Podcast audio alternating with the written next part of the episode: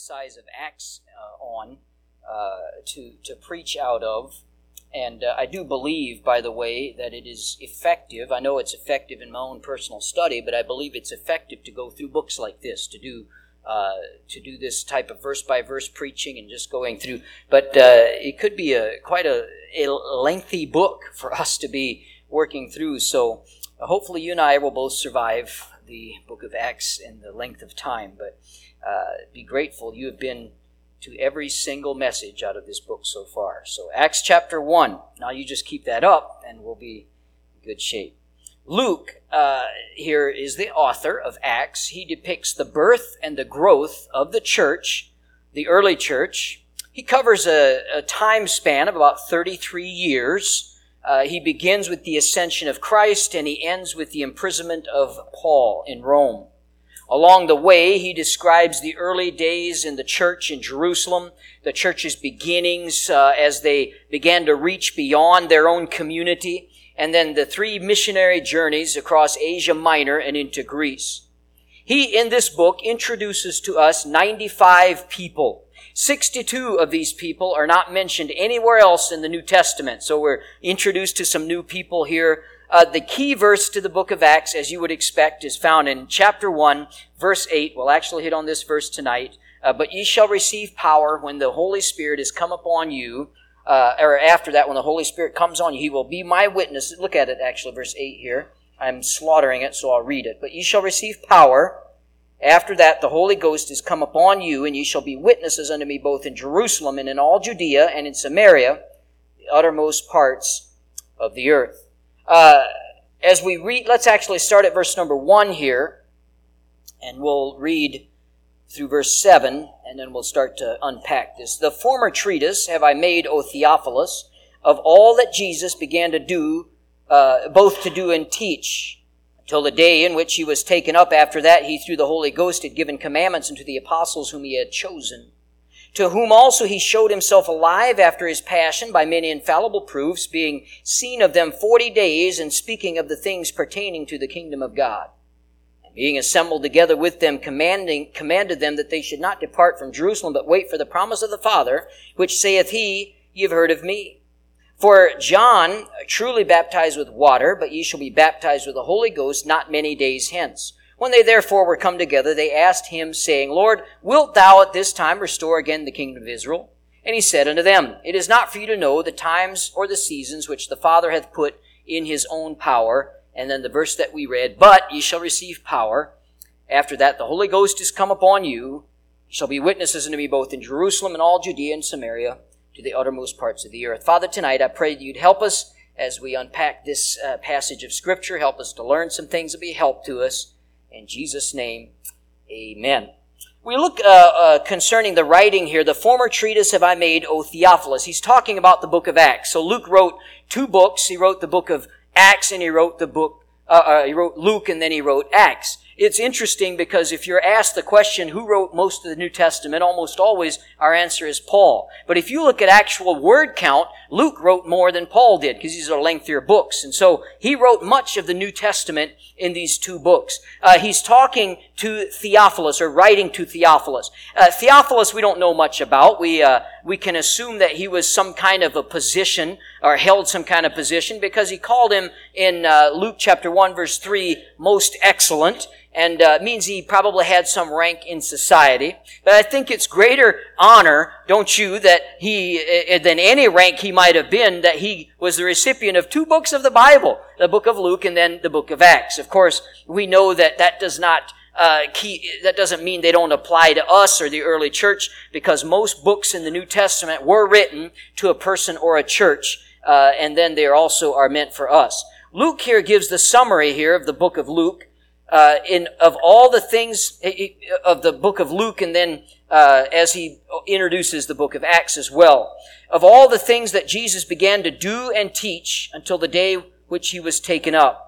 After that, he, through the Holy Spirit, had given commandments to the apostles whom he had chosen. I think it's interesting that he refers to the life and the ascension of Jesus as the beginning.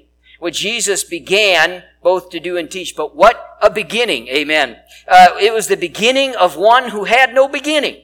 And yet Jesus came and started this work that has not ended. It should not have yet ended. We are to continue the work that Jesus started all that Jesus began to do and teach. Now, the word all is obviously a relative term. He could not write everything Jesus did. In fact, John talked about this in John 21, 25, and there, there were also many things that Jesus did, the which, if they should be written, every one, I suppose even the world itself could not contain the books that should be written. So, John says, if we wrote everything Jesus did, the world would not be big enough to hold the books. So, Jesus did much more than can be written down but this is what uh, Luke is talking about here. Luke's gospel, he's trying to make the point, is a Christ-centered gospel. It was all about Jesus. Uh, he did not leave, Christ didn't, until after that he, through the Holy Ghost, had given commandments unto the apostles. Now, we see here, uh, and just as a recap, coming up to this moment here in Scripture, because we're about to get to the ascension here,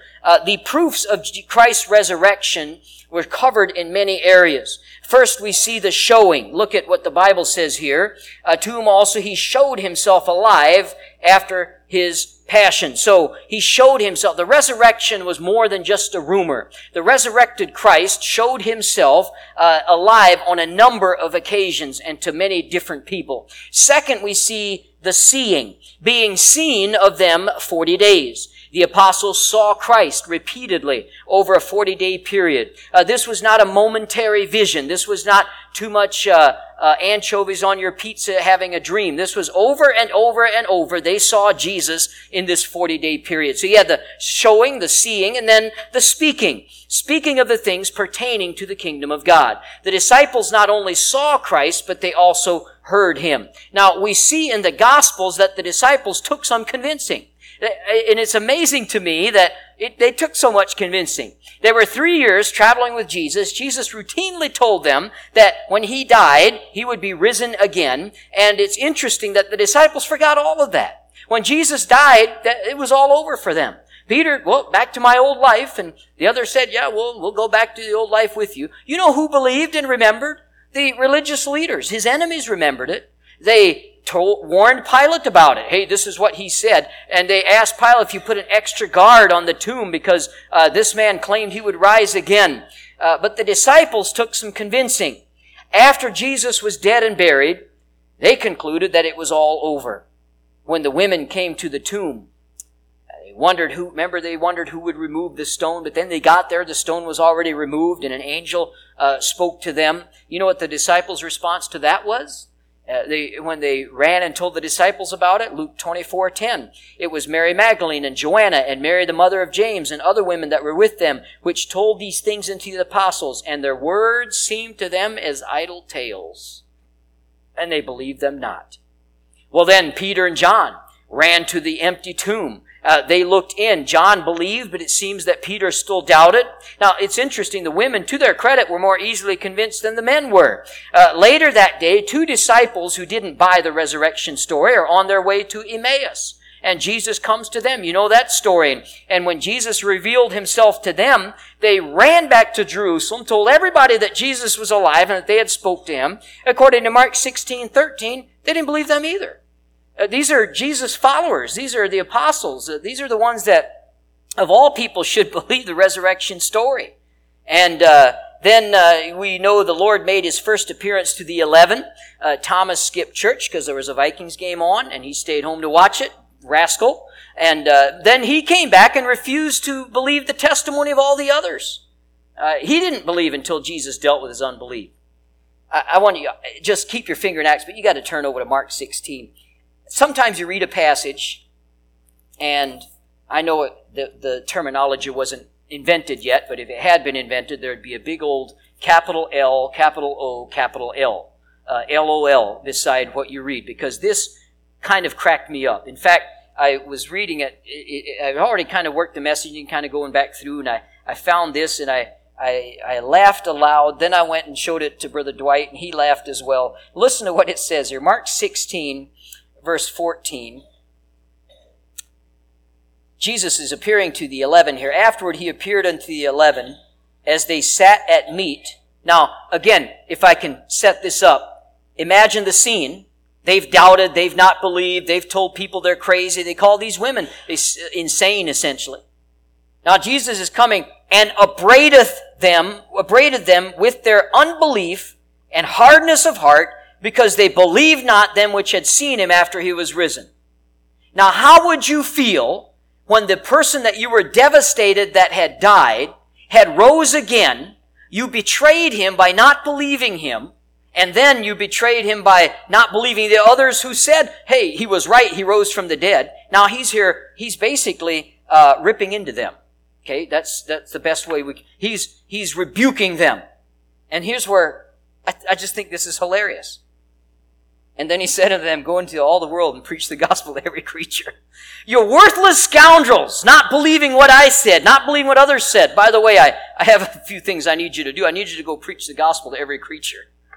Uh, I'm glad the Lord uses losers, amen? Because that means I can be used. I'm glad the Lord uses failures. I just think it's uh, the funniest thing, this scene that uh, he rips into them and then, uh, but I need, do need you to do this for me. Amazing that God uses any of us. So for 40 days, Jesus came and went dealing with unbelief uh, of his disciples and he dealt with them by many infallible proofs here, the Bible says. All right, let's look at the just before the ascension here, the command before the ascension. Look at verse number four. And being assembled together with them, commanded them that they should not depart from Jerusalem, but wait for the promise of the Father, which saith he, ye have heard of me. So there's a command here he gives. Uh, he, he commands them not to depart from Jerusalem. By the way, the disciples would have no real desire to stay there. Uh, they were men from Galilee, and Jerusalem was not uh, friendly to uh, to followers of Christ. But the safest place for any of us to be at any time of our life is always right in the middle of God's will, even if it's in South Dakota, even if it's in Africa, wherever it is. Wherever God wants us, that's where we need to be. And there was a purpose, though, for the command. He said, "But wait for the promise of the Father." And uh, that wait, waiting for the coming of the Holy Ghost. Uh, there's a great blessing was coming their way in the form of the Holy Spirit. Uh, we, if we are in the right place, then the blessing will come. We talked about that here in, in the morning service this morning. If we're in the right place, the, the sojourning in the land of promise, Abraham was, uh, here they stayed where God told them to be. If you want to be blessed of God, be where you need to be, doing what you should be doing, and uh, God can bless. Uh, be in the right place. But it's interesting here, the word, the second word in this uh, phrase here. He said, but it's hard for me to say this word. Wait. Wait for the promise of the Father. We don't like waiting. Waiting is hard for the flesh. Uh, waiting is sometimes the hardest thing for us to do, but it's a requirement for the blessing sometimes. Imagine how excited they were. Jesus had risen from the dead. I mean, they were pumped up here. They had to be fired up with enthusiasm. They were now handed a mission from a man who had defeated death and risen from the grave. There was no job they would not do for him. There's no crowd they wouldn't stand in front of. There's no problem that they would not face. They were excited. They were enthused. And then Jesus said, wait. Enthusiasm is a good thing. Vince Lombardi, a coach, said, if you aren't fired with enthusiasm, you'll be fired with enthusiasm. Uh, we ought to have enthusiasm. Enthusiasm is a good thing for us to have in our Christian life, but enthusiasm does not last on its own, especially enthusiasm in the flesh. I've seen it a hundred times in church work, and so have you. Work on the bus? Yes, sir, brother, I'd love to work on the bus. Then you get on the bus and you realize it's 110 degrees in there, and, and when you have 35 kids in a 110 degree bus, they tend to well, they tend to smell a little bit. And of course, the, dri- the driver does too when, when there's that hot in there. Just, uh, you can't escape it. And sometimes our, our, our, uh, our enthusiasm can wane a little bit. I'd love to work in the nursery. It is a testament to the character of the ladies of our church that you all even here this tonight after last week. I mean, last week you went through the fire in the nursery back there. I appreciate those of you that uh, were that went through that battle and you survived, and you're here uh, to face another day. Uh, what I'm saying though is the, the enthusiasm, even though it might have been sincere, and I believe it was, but human enthusiasm, it has no staying power in and of itself. It's born of the flesh. They needed more than that. You know what they needed? They needed the Holy Spirit. You know what you and I need? We need the Holy Spirit in our life. And so Jesus said, wait. Don't leave Jerusalem. Someone's going to come, and he's talked about the comforter in other places there. They needed uh, uh, the Holy Spirit for an impossible task. They, uh, the sincerity, I'm sure, of their uh, of their enthusiasm. I'm sure it was sincere, but there in the upper room, just like it's the, it's the same for us as we sit in our church, surrounded by friends. It's very easy for us to make grandiose promises and big plans, and then we get out and reality hits. What they're going to do is they're going to get out and realize that people are not going to believe what they have to offer, what they're saying. They're going to find out that they're going to be imprisoned and they're going to be beaten. And then eventually all of them except for John are killed, are martyred for the cause of Christ. So this is going to take more than just simple enthusiasm. This is going to take the Holy Spirit. Christ's presence with them around the quiet room that night would be a great one. But it wasn't going to be enough to keep him going after he was gone. They needed the promise of the Father. They would need the Holy Spirit to enlighten them for several reasons. Uh, as to their memories, the New Testament needed to be written. Uh, they needed to uh, remember the words that Jesus taught them. Uh, that, that would all need to be recalled and to be written down. They needed the Holy Spirit for that. They couldn't do that themselves because the Bible is written under divine inspiration. Not only their memories, but as to their message. They were not to preach man's wisdom, but they were to preach words that were supplied by the Holy Spirit the Old Testament uh, would have to be seen in a new light. It would have to be preached with new relevance. The meaning of Christ's death, His burial, and His resurrection, which made up the gospel, this would have to be not only understood, but also uh, proclaimed to people. They need the Holy Spirit for that. You know what? When we try to go about that work in the church and we do it without the power of the Holy Spirit, we're just spinning our wheels. You ever witness to somebody or talk to somebody uh, for salvation, maybe after a church service or you go to a counselor in some situation like that. You ever talk to them and verses came to your mind you didn't know you remembered and, and the right words came and, and uh, it amazes me. So I was just talking to somebody the other day and, and uh, I got, I after I was finished, I was like, I, I just, they said something trying to trip me up and I returned with, well, I, I mean, don't hesitate to say it was quite brilliant actually, uh, with what I returned with. But don't give me any of the credit. It was the Holy Spirit. And uh, that happens as we're talking to people, and we, we need the power of the Holy Spirit. We can't do it ourselves. So, to their message. Also, as to their movements. When to go, where to go, who should go. They needed the Holy Spirit for that. And, uh, and then to uh, the Holy Spirit, uh, they not only needed Him to enlighten them, they needed Him to energize them uh, to preach with power. It does not matter what kind of talent you have. No man, no man has what it takes to convict and to convert a soul. I can no, long, no more save a soul than I can fly. Can't do it myself. Once in a while, I'll be talking to people. I just talked to somebody recently uh, from Michigan that uh, I that it was back. He was telling me about something. It was before you saved me, and I know what he means. Uh, before he led me to Christ, but his I can't save anybody. You can't save anybody. I was talking to actually a lady tonight that has burden for her niece. You know what? I guarantee if she could get, if Clarine could get saved for her niece, she'd do it, wouldn't you? All of us would.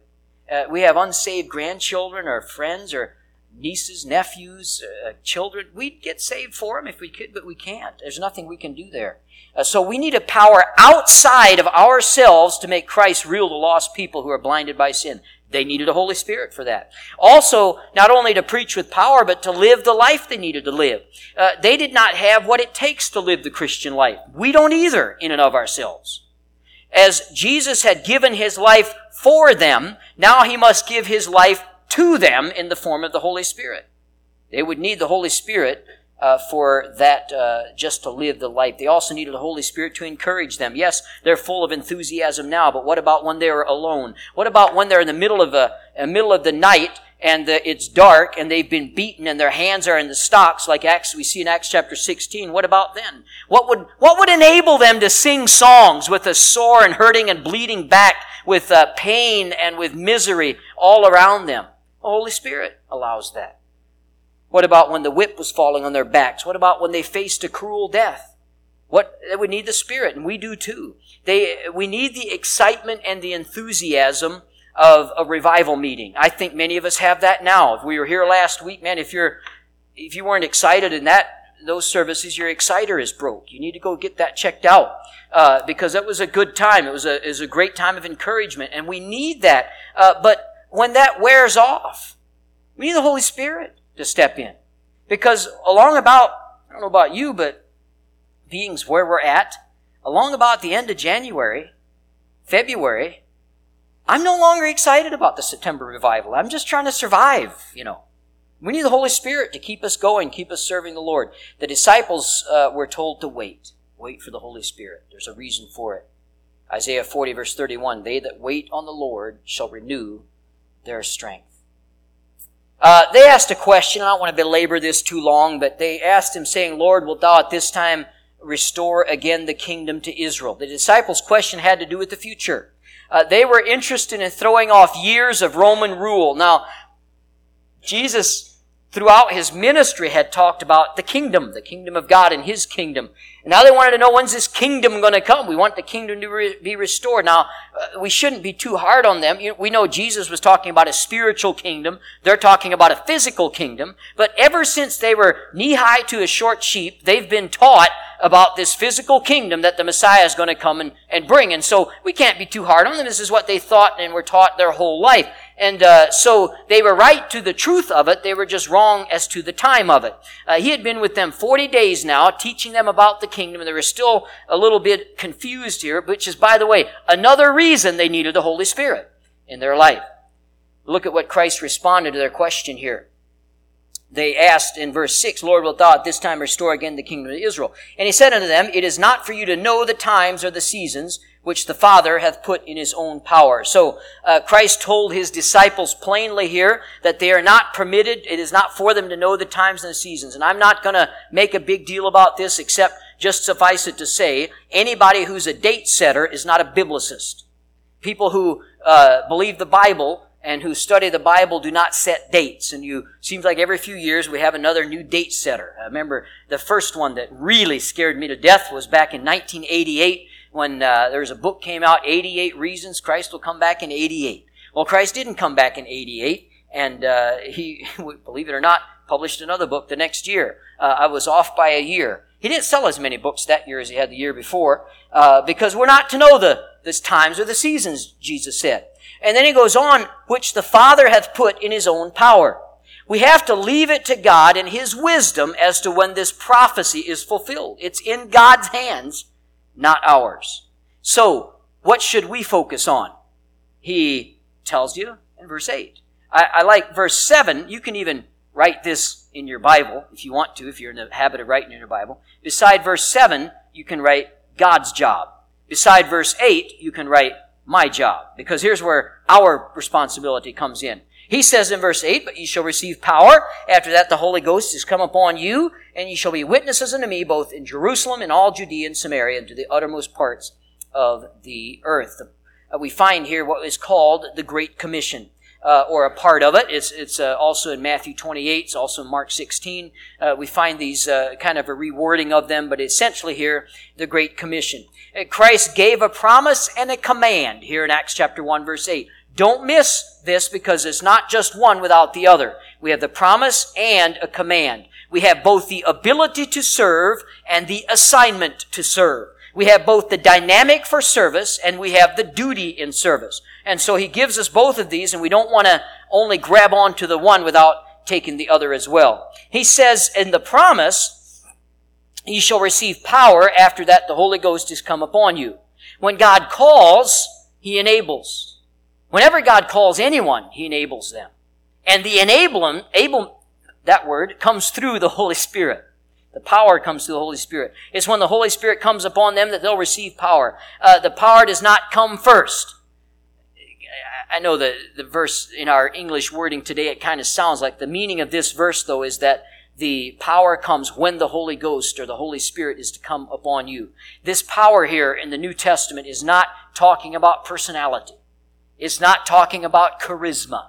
It's not talking about talent. We're talking about divine, godly power that He'll bring into our lives, abilities to do things that we uh, should not normally be able to do. I love to hear the testimonies of some of my favorite preachers who uh, give, I've, I've heard testimonies of, of, I mean, dynamic, powerful preachers who stuttered like crazy when they were little, and, and somehow God cured them of it, and they were able to, to do a great work for God because when God calls, He enables and He uses us. So, as often as is the case, though, when we have a good promise, like here, all power is given unto you, and he's telling us about the power we'll get with the Holy Spirit. When a promise is given in the Bible, it's usually, if not most of the time, accompanied by a command. He says, Ye shall be witnesses unto me, both in Jerusalem and all Judea, and in Samaria, and the uttermost parts of the earth. Now let's break down this commandment. Uh, look at the persons for evangelism. He says, ye. Now that refers immediately to the disciples who were listening, but in principle it refers to all of God's people. Now you can look at, uh, if you couple this verse with the rest of scripture, there's no question that, that it is the expectation of God that we evangelize and that we give the gospel to other people. It's all throughout the New Testament. And so, uh, the persons for evangelism is any saved Christian. The proclamation in evangelism, ye shall be witnesses unto me. Now again, uh, Old English wording, it, it, looks like it says we're to witness to Christ. Obviously that doesn't make any sense. It, meaning here is that we're witnesses of Christ. Uh, we're not called to be lawyers, to argue a case before the minds of men. That's the job of the Holy Spirit. We had a incident just the other night in uh, after the service, somebody stayed late. It was, it was a visitor, never never been here before, but uh, gotten into a kind of an argument with the evangelist, and and it was just it was it was a no win situation. They finally just had to.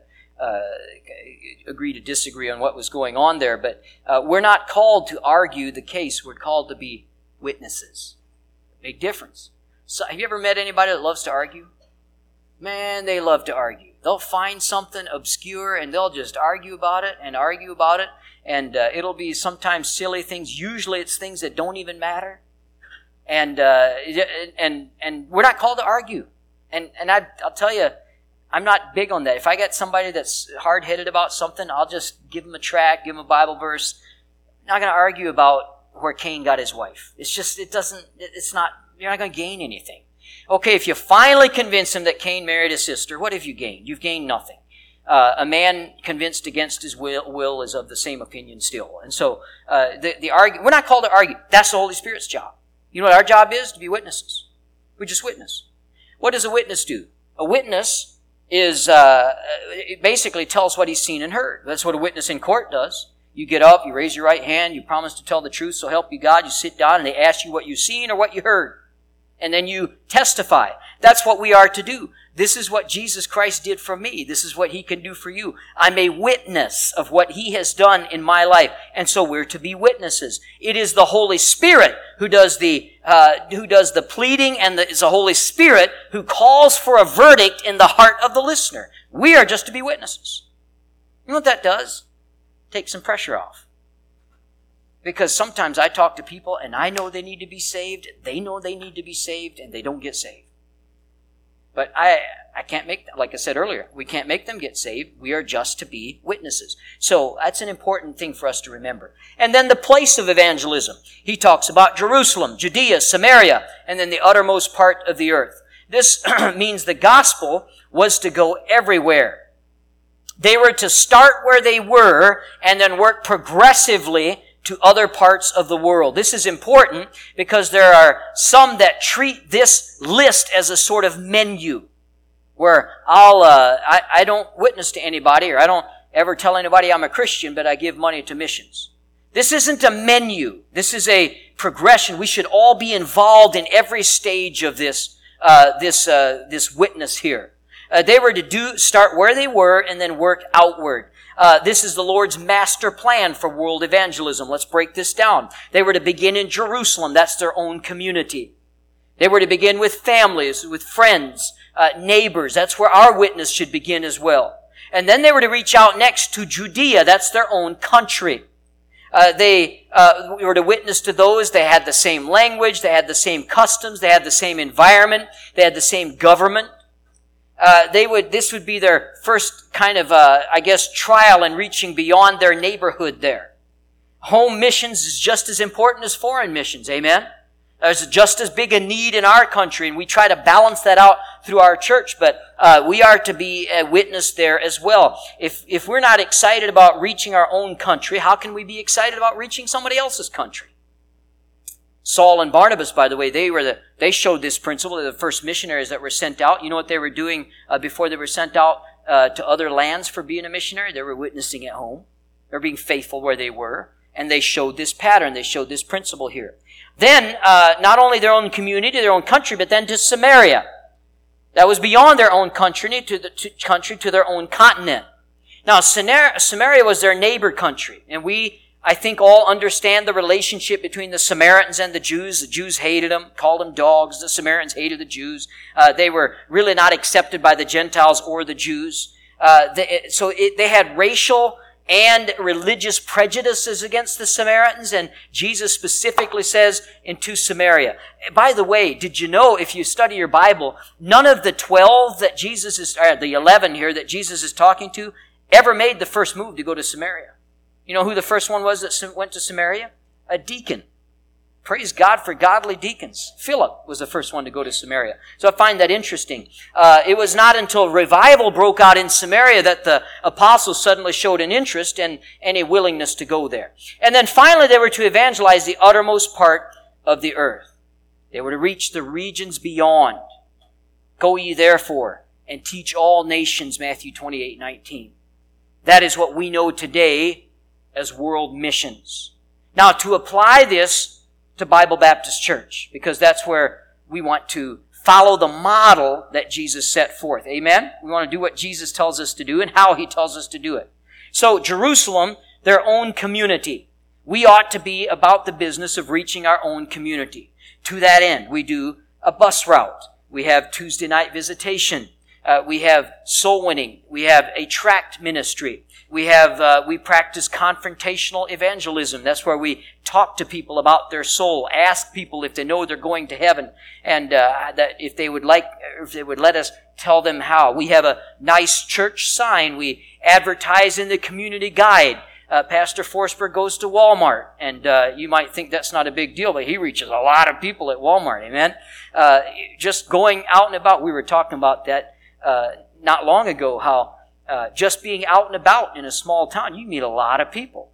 Uh, there's a interesting young man visited our church a few weeks ago, and I went by his house. Actually, I wasn't the first one. I think Brother Jeremy went by his house the first time, and then I went by his house, and uh, he was not eager to see us. I mean, it wasn't rude or anything. It's just you can tell when you're talking to somebody. Look, I visited your church. Stop bothering me, type of thing. So wasn't uh, too eager to see us anymore. So I did. I thought to myself, I, I, just said, you know, be praying for him. Call me if you need anything, or I can help you in any way.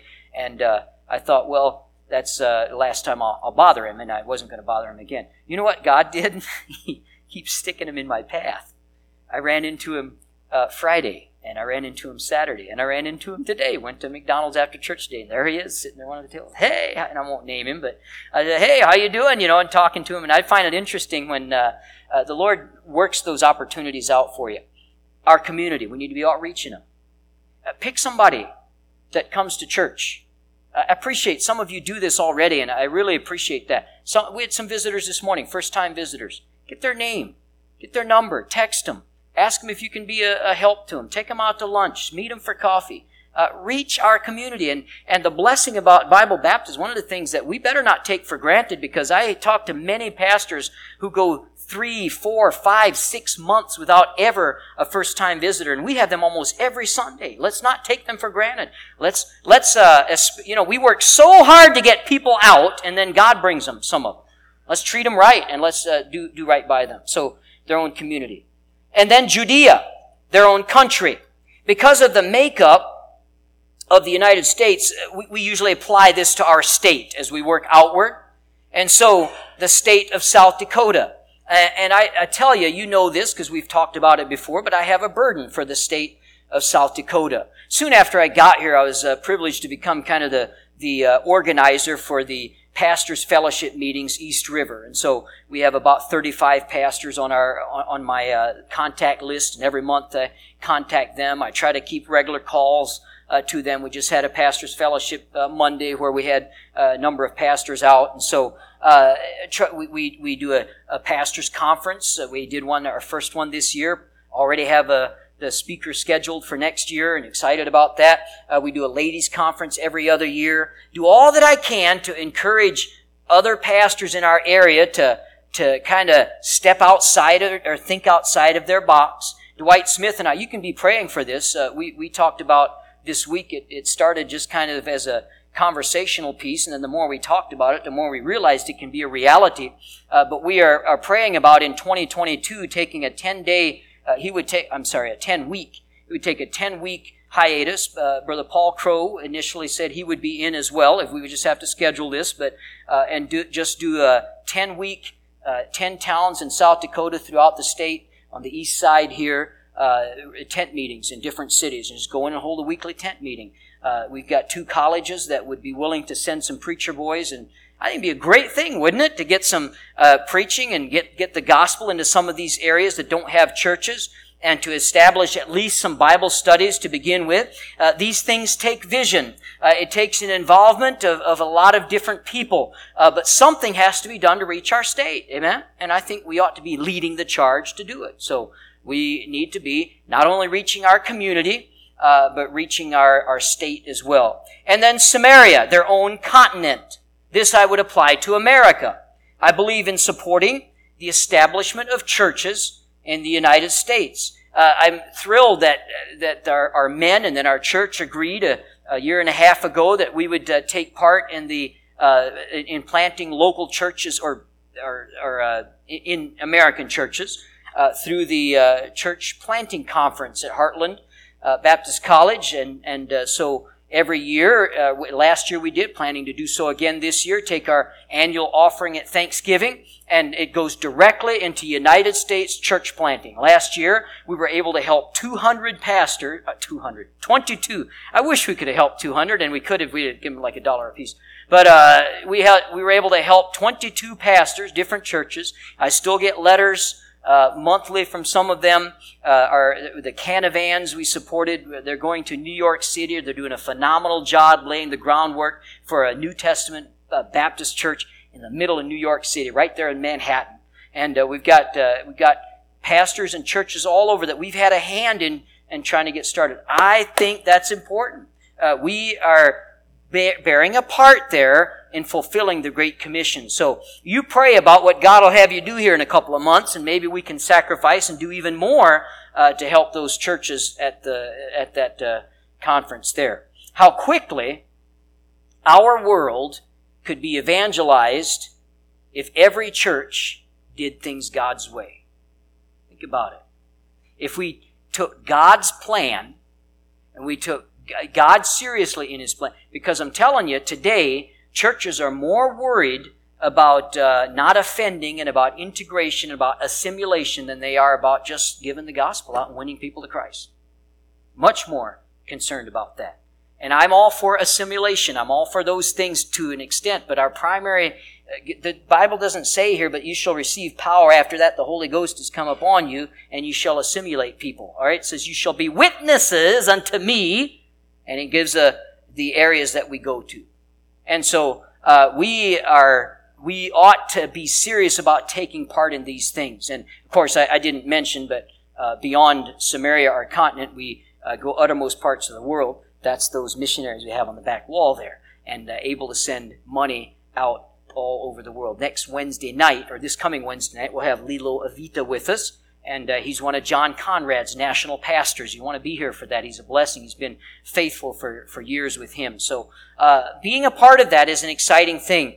But uh, back to what I was saying. So if, if we did things the way that God says, and every church did things the way that God says, began with their own community, reached out to their country, become involved in missionary activity in their own continent, and then uh, sent uh, out missionaries worldwide, the world would be invaded by believers from all nations if we did things God's way, reaching out to all peoples in all parts of the world. The Bible says, Ye shall be witnesses unto me. That's what Jesus said. We're not to spread or to send out American culture or uh, people to try to convert people to our ideology. We're to go out as witnesses of the Lord Jesus Christ. Nothing wrong with going out and helping people with medicine and such things, but the primary goal should be to be witnesses uh, of Jesus Christ. We're to introduce people to Christ. We're to be witnesses for Him. The Holy Spirit does the rest. Amen? We just be witnesses. How about this week if you would just uh, just commit yourself? We've just come out of revival and we've already talked about it quite a bit the last week. But how about if you just commit this week? Stop in the back there, grab a few tracts, and uh, man, if you grabbed seven tracts and you handed out one a day, what a blessing that would be. But just commit. I'm going to be a witness. tell somebody what Jesus Christ has done in my life. I, uh, I think it's a great, uh, great. I, have never done it until I heard a man. I was with a man recently that did it. Oh, that's kind of interesting. Um, he asked the person how how the, he asked the person he was wanting to witness to, "Hey, do you know if I if I want to be sure I'm going to heaven, how do how do I know I can go to heaven?" That person was kind of stumped and hemmed and hawed and stammered around and baptism being good and church and by the time by the time uh, we let a little time elapse, we he realized and realized he we realized and he realized he had no earthly clue how to get to heaven, and that opens the door for us to then share our our testimonies. So, however you go about it, why don't you commit to witnessing to someone this week? Give them the gospel. Give them a tract. If you're if you're uh, if you have a really hard time talking to people, give them a gospel tract. Give them a book. Give them a Bible. Do something uh, to get the word out. We are to be faithful. Uh, we have the Holy Spirit. We receive the Holy Spirit when we get saved. 1 Corinthians uh, uh, 6.19 tells us that. So when we are saved, we have the Holy Spirit. So let's do what we're supposed to do because we have the Holy Spirit. Ye shall be witnesses unto me. Let's be that. Amen? Let's do God's word. Father, we thank you for this great passage.